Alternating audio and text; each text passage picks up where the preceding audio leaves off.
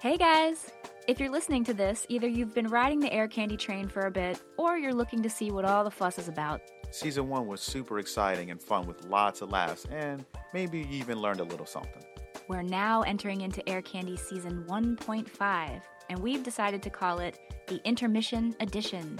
This mini season is going to be a little different with some new segments, some changes to our format, and a few surprises to keep you entertained until Season 2.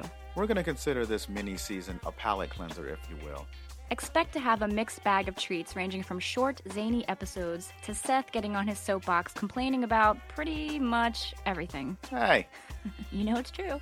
We appreciate all the comments, likes, subscriptions, and donations to the podcast that we've received thus far, and we're looking forward to giving you more great content this season and the next. So get ready for the aperitif, chief.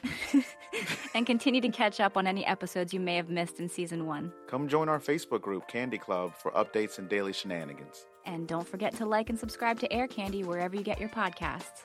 Check you later. Peace.